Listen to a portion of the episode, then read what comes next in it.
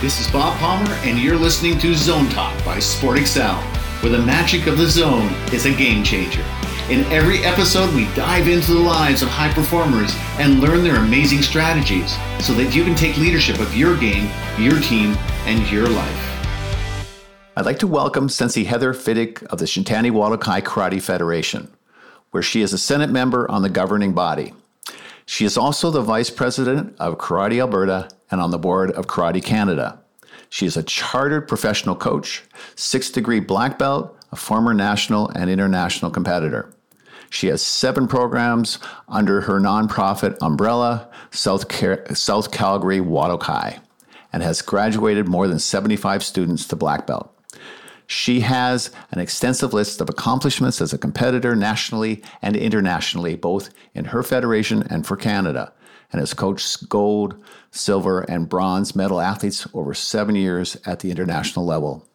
She has hosted more than 25 tournaments, countless clinics, and was the first ever recipient in karate in Canada for the Petro Canada Excellence in Coaching Award. She has raised three girls to adulthood and rides her motorcycle alongside her husband. Welcome, Sensei Heather. Ah, thanks, Sensei Bob. How are you? I'm fantastic. This is uh, it's it's been a great week. Absolutely. Um, can you tell me a little bit about your club and uh, how you got started? You know, how many structures uh, structures you have, some of the structure of it. Oh, definitely. So we started actually a couple clubs up in Edmonton uh, while we were living there, uh, and uh, one in Edmonton and one in St. Albert. And then subsequently, we moved to Japan, did, did the teach English thing over there, and uh, of course, did karate and competed. And then coming back to uh, Canada, we didn't know exactly where we wanted to live and ended up uh, in Calgary. So after a short time in Calgary, it was time to start a karate club. And so we started uh, the South Calgary Wadokai Karate Club in 1994 and incorporated in 1996. So we're well into 25 years of, uh, of this club uh, with myself and my husband. The girls have all come up through the club. Uh, our eldest daughter is a Nidan, second degree black belt. Our middle daughter got up to brown, but she was a a fairly heavy uh, competitive gymnast, so uh, that took uh, precedent. And then our third daughter is uh, a, a Nidan as well, and she competes for Canada on the junior national team. And uh, this time last year, we were at the World Championships in Chile. Unfortunately, now with COVID, that then your next uh, you know, uh, trip to an international competition may be a little while.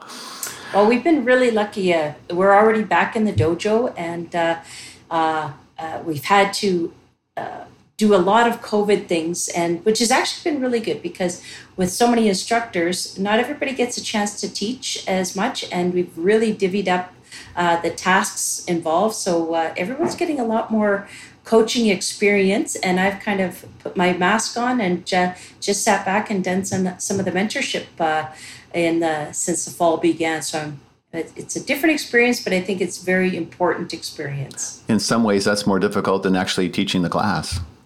Oh, definitely is. Yeah.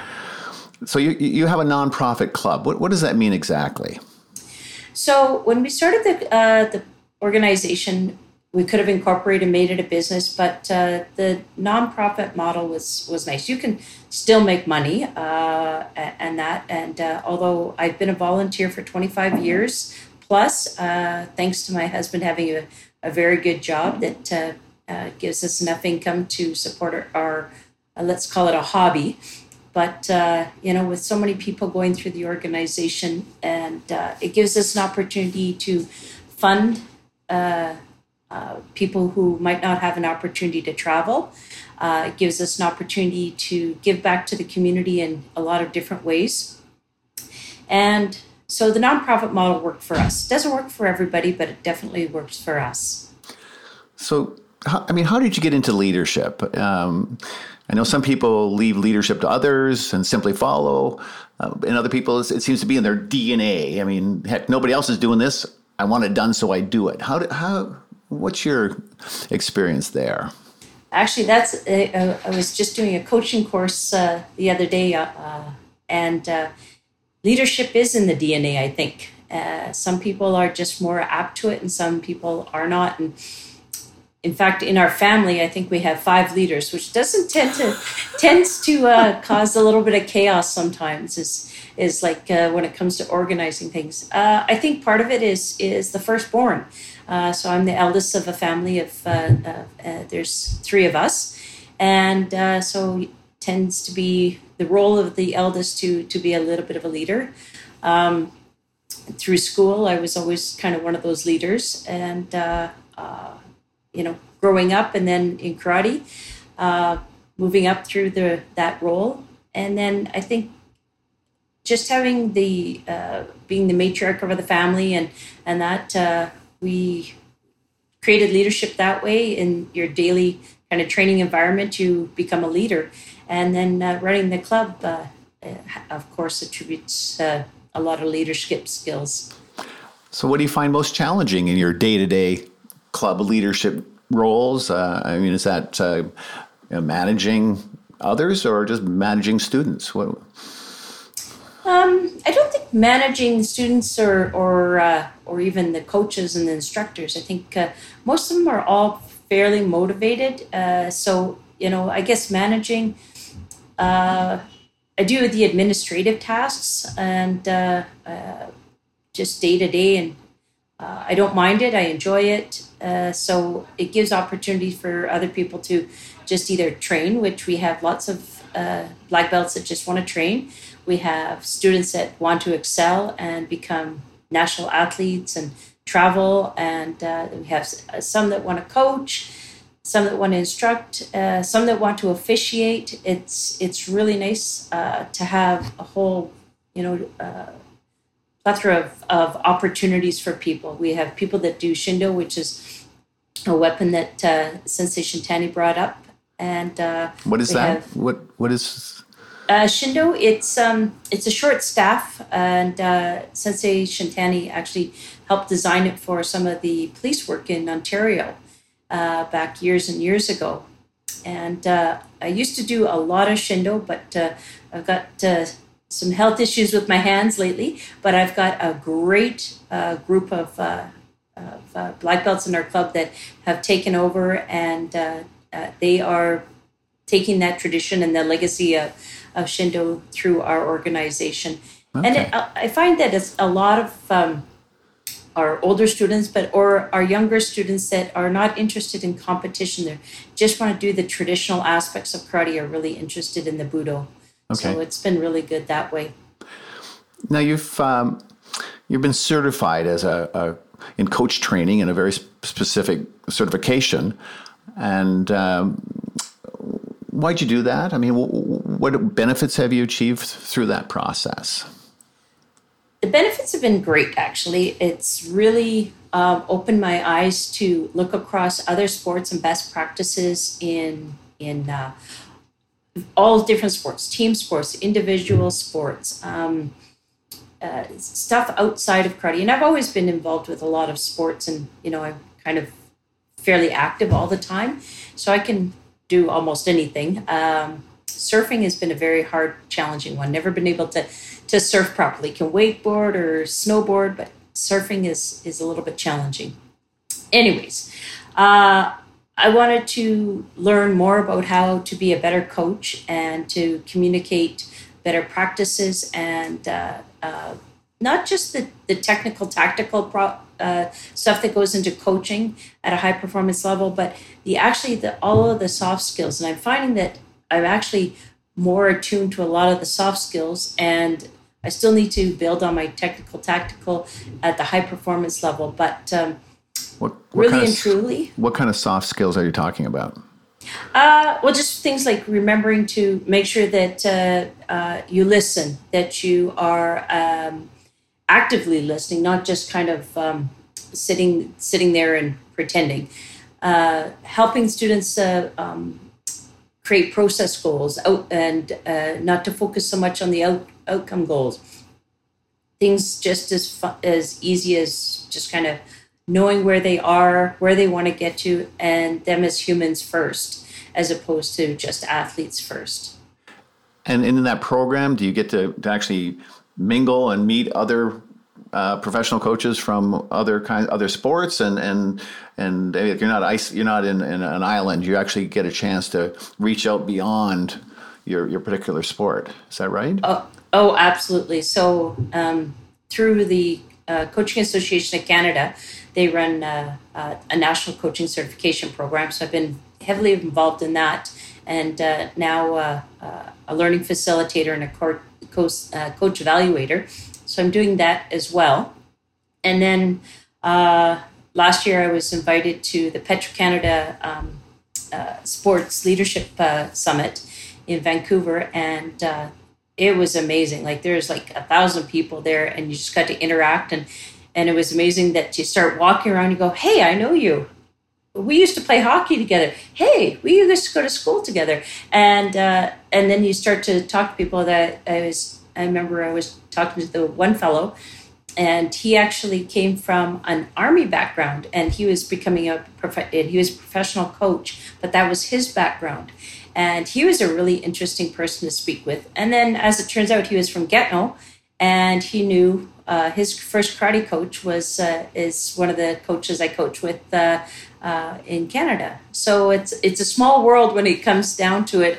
Even though there's a thousand coaches there, uh, got to uh, meet a, a, a uh, I was on a conference call uh, not that long ago for women in sport, and uh, Nick Nurse was uh, was our guest uh, coach that came on, and he spoke about some of the stuff, and it was it was right around the time that all of the racial bias and stuff was going on, and. Um, so he spoke to that, and it was it was really interesting to hear that perspective from you know a not just an elite level, but a professional level uh, coach. So, yeah, it was really interesting. So, having to make all of these connections across the board, uh, you know, you're all of a sudden uh, you're a little fish in a big pond, and now, wow, you get to swim around and meet all of these amazing and, and glean onto what they do. And uh, uh, it's been really exciting on a day-to-day basis if you run into something that you you know need help with could you could, could you actually access them i mean can you call somebody up and that you've had these conferences with is it that kind of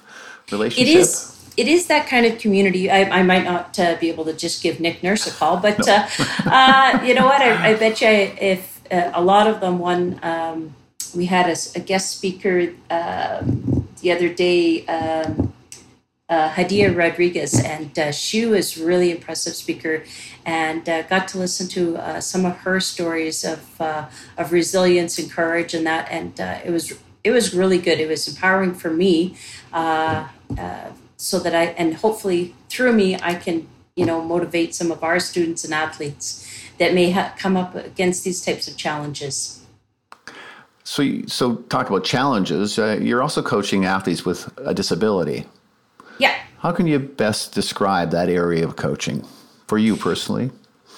It's it's amazing. Uh, it is. Um, it's so exciting to see these people transform from uh, you know just being a, a, a totally excited athlete to coming out of their shell and becoming absolute performers on the day of and winning. Like it's absolutely incredible. Um, one of our athletes, uh, Natalie, who's also I've known her for twenty some years, and uh, uh, she grew up through our our club and our dojo, and then uh, she was actually our, our, first athlete with a disability to compete for Canada at the world level. And uh, we get to Bremen, and uh, she she's like, decides she's nervous. This is the kid that can, you know, go out in front of everybody at a and do do fantastic and sing at church and do all sorts of things. And we get get there and she's standing around looking and she's like, I forgot my kata. I'm like, what? You're a black belt. You've been doing this for like like 10 years. Yeah, I forgot. And it was all just nerves. So that's where these soft skills come in, right? Like, what are you gonna do? You're just going to make them do push-ups? Well that's not going to solve the problem. You're going to yell at them? Well that's still not going to solve the problem. So we it was it was a huge challenge and i had to be so creative and on the spot and suppress everything that was inside of me and focus everything on her. So we only had an hour. And i think we we uh, got through uh, an active uh, active 10 minutes and that was it. And the rest of it was all just putting things into perspective and understanding the reasons that she's here uh, going through all of her talents coming up with words to inspire and thoughts to inspire and uh, so yeah it was you have to be very creative on the spot and you have to listen and stay in tune because uh, i've made my mistakes as well right? You know i've got uh, not every athlete is exactly the same, and the, these ones are even uh, uh often athletes with disabilities are even more diverse. So it's definitely uh, listening, watching, uh, understanding, and then and then executing afterwards. Natalie did quite well, did she not? Uh, yeah. Uh, so at that, actually, at that event, she did not. She placed uh, right near the bottom and uh, in 2014. So, but that was actually good. There's more lessons in, in losing than there are winning often, right? And she came home with a vengeance and a purpose and a you know then all i did is have to give her the process and uh, after that we we got uh, a few more um, athletes with disabilities patricia uh, wright who became our first canadian gold medalist and uh, in 2016. And uh, another fellow, uh, Simon, came on board. And uh, so we took a team of three athletes with disabilities to uh, uh, Linz, Austria in uh, 2018. And that's where Patricia won gold and Natalie won silver. It was absolutely incredible. We had two Canadian athletes competing head to head on the podium for first and second place. Wow. So unbelievable and uh, the following, and then in 2018 we were in Madrid, and uh, they ended up getting split. So uh, uh Patricia uh, fought for gold and uh, ended up winning silver, and Natalie had to fight for bronze and ended up winning bronze. So we had, but again, we had Canada twice on the podium. So you know, it was, it was amazing, and I think those two girls or those two women, they have um, they compete against one one another. Uh, not always in the healthiest way, but uh, they they do inspire each other in in various ways, and it has created uh, definitely an upward drive for them and uh, for them to achieve. It's been it's amazing. I mean, some people are afraid to have people compete to win because they lose. Can you speak to that? I mean, here's a young lady who who lost and had more fire in her belly than she had before. Uh, exactly. It's like you know, if you think about uh, uh, even, teams like NHL teams or professional teams, they win the cup the year before. They're like, there's all these heavy expectations. Or if you win a gold medal at the Olympics, you know, previously, and you're there again, there's higher expectations on you. So there's people that are watching you watching you. You have higher expectations on yourself.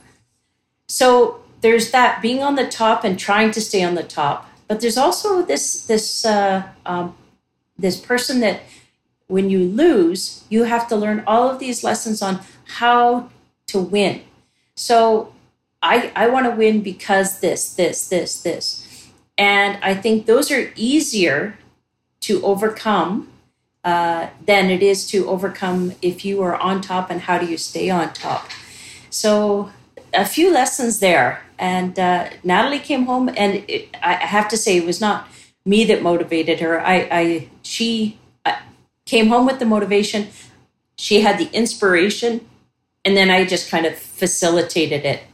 So, uh, yeah, it was uh, it was a, an exciting time for us we had a young man in our club very similar and not only did it help him in karate but he just everywhere in his life. I mean, he couldn't even look me in the eyes, and, and now you can't shut him up. He's such an engaging young man. I, have you noticed that kind of thing in, in with these, oh, these young ladies?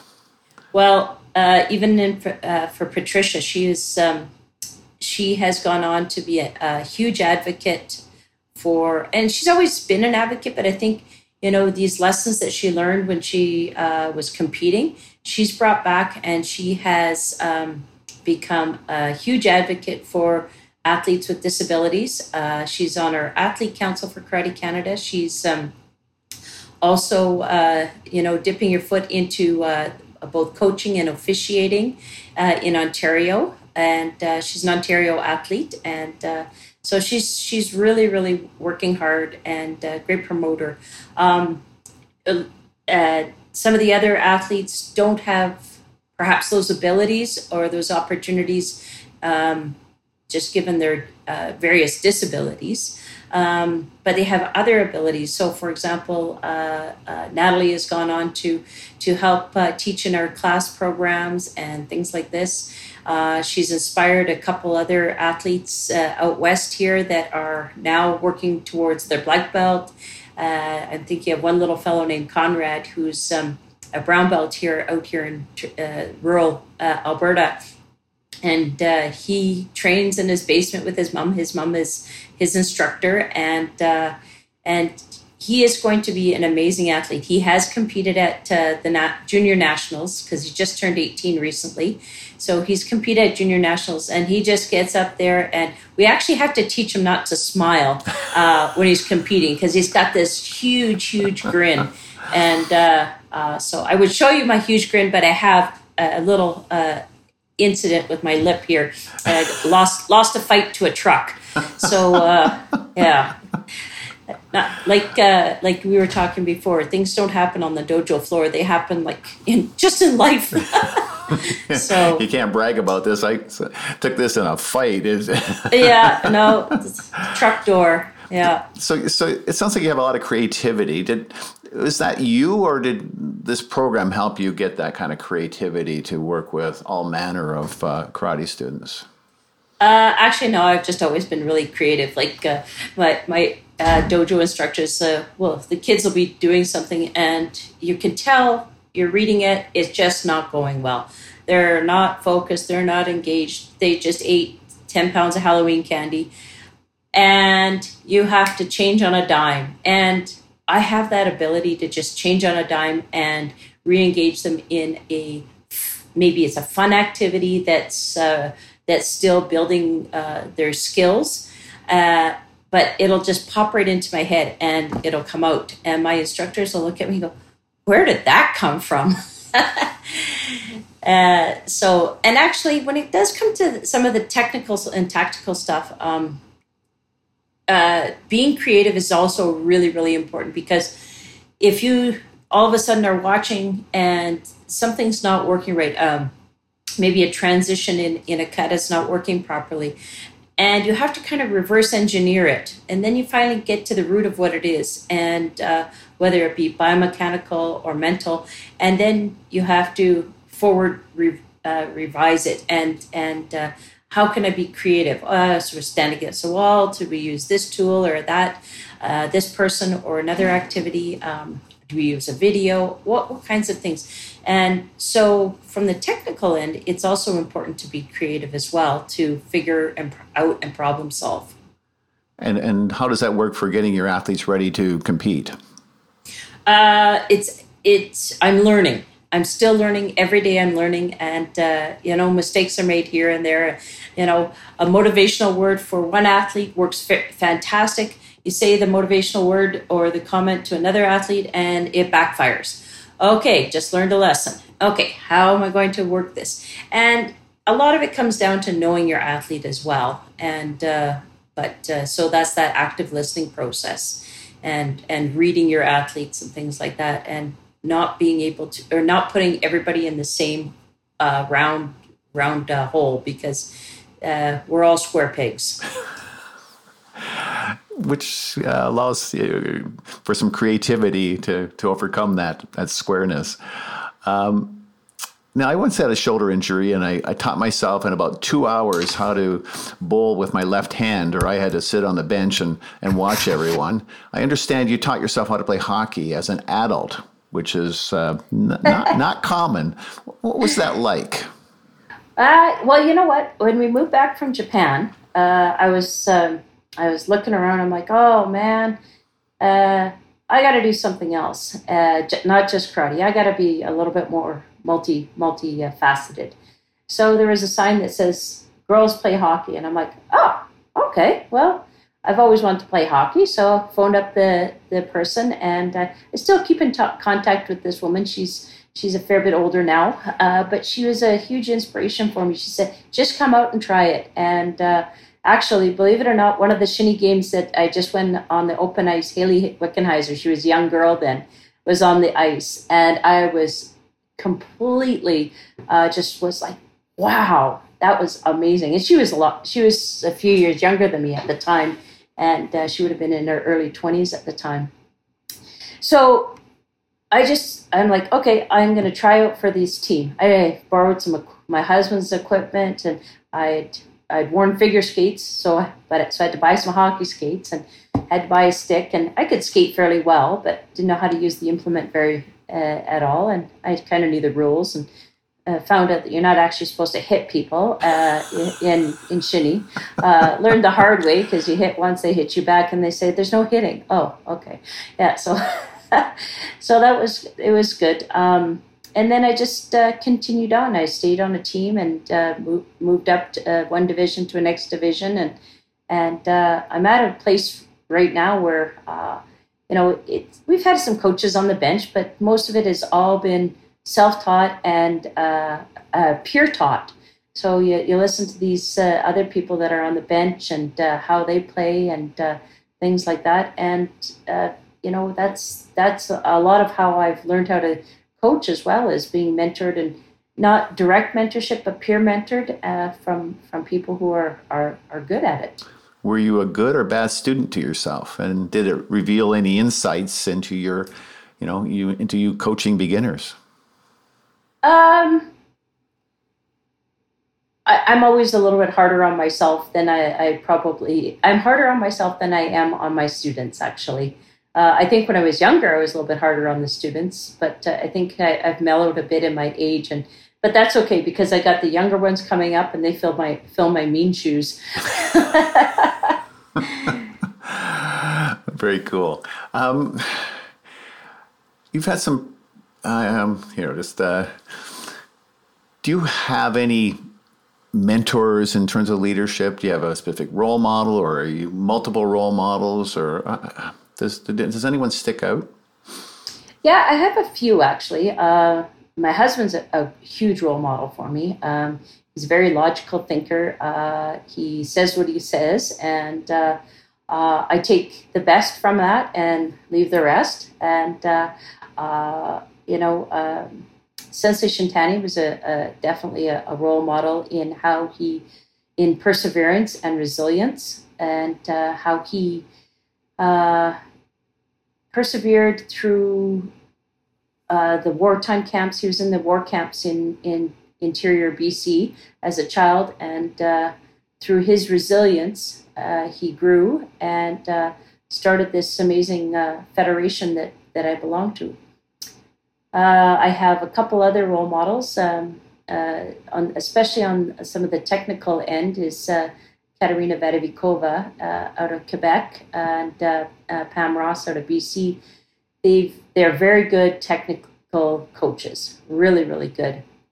Uh, their their soft skills are good. They have a good rapport, and this is especially at the high performance level. I've been I've been a I'm an excellent instructor. I'm a great uh, lower level coach. My high performance coaching skills are still developing, and those have been my peer supports for uh, and um, and uh, mentors for for that. Uh, it's been fantastic, and uh, yeah, no, uh, uh, I've I got a few other ones, but those those are the the big focus ones. How do you access them? I mean, do you do you ever sit back and, and say, okay, how would Sensei Shintani have done this, or or how would Katerina do this, or I mean, What's your what's your strategy for that, or is it just come? A lot of it is reflective. So um, after an event or a training session, uh, I, I, write some notes, and uh, you know I won't go back to them right away. Uh, I'm more of a kind of a reflective person. I'll think about it, think about it. How would uh, and if I'm at a training session, say with Natalie, or even even just in the dojo, uh, it, I'll reflect and say, how could I do this different? And I don't always say, oh, how would uh, he or she or they do it? It's more of uh, it'll just become a little bit more intuitive. Uh, the one thing that I think is always important is is to always recognize those people, and it doesn't always have to be an outward recognition, but uh, you know, because uh, some of my students might not know who that person or this person is, but I think recognizing and acknowledging where that information came from is important. So, you know, like uh, I've used you as an example, as you know, we'll be doing some some prep work or mental prep work before uh, an event, and I go, well, you know, Sensei Bob, and we always say Sensei Bob. Uh, Sensei Bob says that this will work for this in this case, in this case. Why don't we try some of the tools that he's provided? Uh, you know, so I think acknowledging that it's not my my intellectual property, so to speak. It's where it came from. I, I think is important. Cool, cool. One last question for for anyone in a coach leadership role. Do you have one last piece of advice? Uh, let's see. Couple things. Uh, being a coach is not always about being technical and tactical. It's really important about being having some of those soft skills like respecting, listening, communicating. Uh, those ones are really, really important. Um, focusing on things that the athletes can do and not what they can't do. And this is particularly important at the very, very beginning when you're starting either in a, a, a yearly training plan or uh, with a beginner or uh, anything like that. Uh, e- even preschoolers. I had a, actually a really interesting conversation with a mom the other day, and she's, um, you know, my son, all he does is crawl on the floor. He's three and a half. And um, I'm actually not in the class because it's not part of my cohort, but I go there and I, I, I have my mask on and I'm in the corner usually. And uh, I said, well, I said, that's okay because he's learning to explore his environment the way he wants to. And he will eventually join in because the first three days, the whole month of September, all I did was sit beside you on the floor. And everybody will come at their own time. So just just let them do their own thing. And remember that it's fun. So promote the funness in it. It's not about uh, you know the skill acquisition, especially when you're three and a half years old. Uh, and even at the beginning of, of a training, a yearly training plan, is is just what can they do? Well, they can do this and they can do this. Okay, let's explore that. And then we start building and building. And then at the end, you know, if you focus on the things that they can't do, well, they're not going to do the things that they know how to do really well. And so, so those are a couple pieces of advice. Um, and I think just remember that people start sports and continue sports as lifelong things because it's fun. They're not, you know, sometimes it's a paycheck, but uh, uh, it's not for me. It's it's all about the fun. They love it. Yeah. Well, thank you, thank you very much, Sensei Heather. It's been a pleasure speaking with you, and I've learned so much. And uh, I look forward to uh, having this conversation in the future again. Well, thank you so much, Sensei Bob, and it was great. And I, it was a great honor to be able to to chat with you and talk about my journey. Thank you. We'll talk to you soon. Okay, bye-bye. Bye. This episode of Zone Talk by Sport Excel has ended. But be sure to subscribe and be sure to rate and review us so that we can continue to bring you the best zone and high performance content. See you on the next episode.